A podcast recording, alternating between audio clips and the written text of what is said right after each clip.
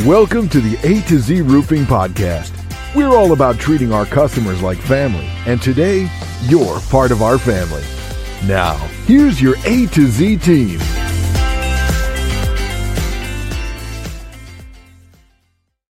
Hello, everyone, and welcome back to another episode of the A to Z Roofing Podcast. I'm your co host, Jeremy Wolf, and I'm joined by your hosts. We have Adrian and Christine Zullo. Good to see you guys again. Good morning. Good morning. How you doing? I am doing really well. It is Monday, ready for an exciting new week, and I know we got a, a lot coming up soon here. Uh, I'm actually in the process of replacing my roof. You guys are helping me with, so I'm going through that process myself. So I thought actually a good topic to talk about, being that I'm going through this myself, and and I, I've been putting it off and putting it off and putting it off, and it's got to the point where it's just it's something that I need to do now. As a homeowner, when it, when should you or, or what are the signs or the criteria that homeowners should look for when deciding whether it's more beneficial to replace the roof outright or just get repairs done? Um, I guess the first thing you would take into consideration the age of the roof. You know, if it's a newer roof, you know, 10 years, 15 years, well, not newer, but still plenty of life left, and you have leaks happening, these are things that would normally be suggested to repair rather than replacement. Um, you get into the older roofs, and we're out there, or any other roofing contractors out there every year fixing problems. Then you got to start thinking about, am I putting good money into a bad product? And like signs are your typical signs inside, like the old coffee stains on the ceilings. You know, you see these dart marks on your ceilings, then you know you got issues, or um, fascia board rotting away and stuff like that.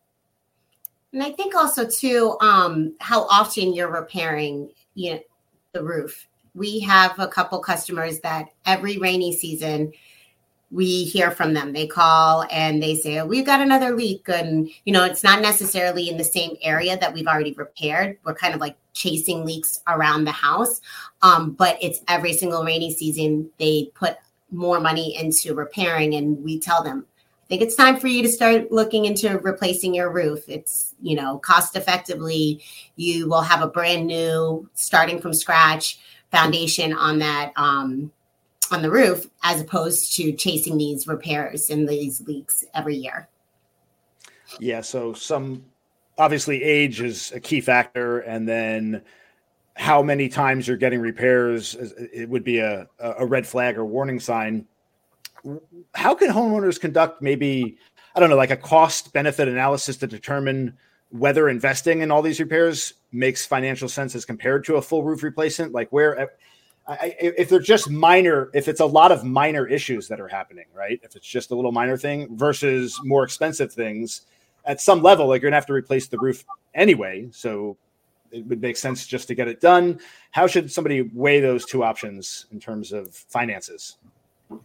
Good question. Um, I guess you would first of all determine how expensive the overall roof is. You know, you got these big homes that these houses, the roofs are costing 70, 80, 100,000 dollars to replace where if you go ahead and put a few grand in a year, it's better off than dropping that big money ticket item. Um, another thing is too with tile roofs, especially when we go in to do replacements or repairs, you don't really know the condition of a tile roof until you start removing roof tile. So we can determine is if these problems are happening because the product is failing versus it's just um, a minor oversight during the roof replacement process when the original roof was put on. So, as far as cost analysis, it all depends on, I guess, what your financial situation's like. Um, what is your long term of the property? Or do you plan on leaving soon? And or is this going to be your long term home where you want to also think about protecting the investment on the inside of the mm-hmm. property? Okay, so are there are there any energy efficiency implications that one should consider when looking to replace the roof, um, or any sustainability considerations that come into play? Uh, any more eco-friendly options that are available now in the market that align with kind of modern sustainability? So energy efficient, obviously, the lighter the color of the roof that you're picking, the more energy efficient you're going to have. Um, sustainability, I would say, if you have the ability to put a metal roof on the house, it would last you a lot longer. And then when it is time to remove that that roof, metal is 100% recyclable. Where with these asphalt shingles, it's a complete you know it's it's an asphalt product it's basically going into a uh a a dump oh so it's going to be filling up our dumps They call it dirty fill. it is dirty fill Yeah. So metal roof would be the most optimal play at this point, you'd say? i believe so um there studies have shown that these metal roofs are going to last you between 40 to 60 years depending on the location um also got to take into consideration we do live in a high wind velocity zone with hurricanes so it's all going to depend if we do get a direct impact with the storm if the if the metal roof's going to hold up or not but I believe the metal roof is your best option as far as longevity, longevity and sustainability. That was going to be my next question, being that we live in South Florida with you know hurricanes to consider. I would think that the metal roof would be more advantageous because you know there's no there's no shingles. I guess strong enough winds could blow the shingles off, right? Or the tiles, not shingles, tiles, right? Right. Both. Both. Yeah. So actually, the the metal roofs have the highest uplift ratings, which means uplift is the amount of wind loads your roofs can take. They have the highest wind wind lift uplift ratings of all the product. Um, then your next level would be your tile, and then after that would be your shingle. As far as durability with pure wind, now all that changes when debris gets flying in the air. You know, your coconut or as in the movie Twister, your flying cow, right? So Flying But cow is no good. no, Yeah. no, no. if you see a flying cow, run the other way. Yeah, exactly. Exactly. But as far as like sustainability or um, hurricane, not not proof because nothing's hurricane proof. Uh, Yeah. Hurricane resistant. Resistant. Your best option would be your metal, according to the engineer's calculations. You know. Got it. Got it. So, wh- what role does insurance considerations play into making the decision to replace the roof? Because I could say, from my own personal experience, my previous house, I had, I forgot who recommended an adjuster to come by and take a look at the roof. I think I had some repairs done on the roof, and the roofing company said, Oh, contact this public adjuster. It looks like you had hurricane damage. And they came out and they said, Yeah, you've had damage for a hurricane, and I, you should file a claim. And I took his advice. We filed. I got a I got a brand new roof, and it was like great. This is fantastic. But I've actually since I've had folks on the podcast that deal in the insurance the insurance sphere that have mm-hmm. said that that one of the big contributing factors to skyrocketing insurance premiums in South Florida is people taking advantage of the. And I didn't realize I didn't really think I was taking advantage. I said I pay insurance. This is what Right. they told me. But what are your thoughts on that in terms of when you should bring an adjuster in to determine if there was damage that is covered by insurance versus just kind of bearing that responsibility yourself? I say after a storm. I mean, if a storm comes, um, that's when you get the insurance adjuster, especially if you start having issues. You get a roofing contractor to come out, assess the roof, see if there's been things that have been compromised directly, that if, especially if you didn't have any issues beforehand, that's almost a telltale a telltale sign that it came from that storm. Now we live in Florida, so we have storms yearly, and we have a you know, and it's not even necessarily a hurricane or a tropical storm, but just high windstorms um, every season, and so sometimes it's hard to say and pinpoint directly if it was a specific storm or if it's just living in the environment that we live in. So Well, with that being said, also sometimes when these storms do roll through, it doesn't show your roof is compromised immediately, Mhm. and you may not see an effect of the storm until a couple years down the road when you are getting multiple issues. So we've also seen that too. But as far as when to call an adjuster, I would always call to get, like Christine said, get someone over there to evaluate the situation directly after a storm to make sure that you don't miss your opportunity to take a claim because there are windows of when you can take a claim and you just want to document everything right away. Yeah, that makes sense.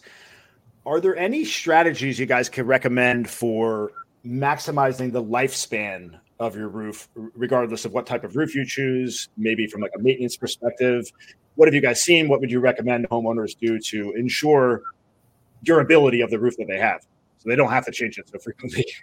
Right. Well, you said it for um, maintenance, you know, every couple years, um, ideally every year, but every few years, have someone go out there with a trained eye to go and take a look to see if you have tiles, if you have any broken or cracked tiles that um, will leave the underlayment, the paper underneath exposed and um, vulnerable for any debris to come or any environmental exposures. Well, to- and, yeah, because the so with tile roofs, you have a exposure rating to your paper underneath mm-hmm. the tile to the sun. It's 180 day exposure rating.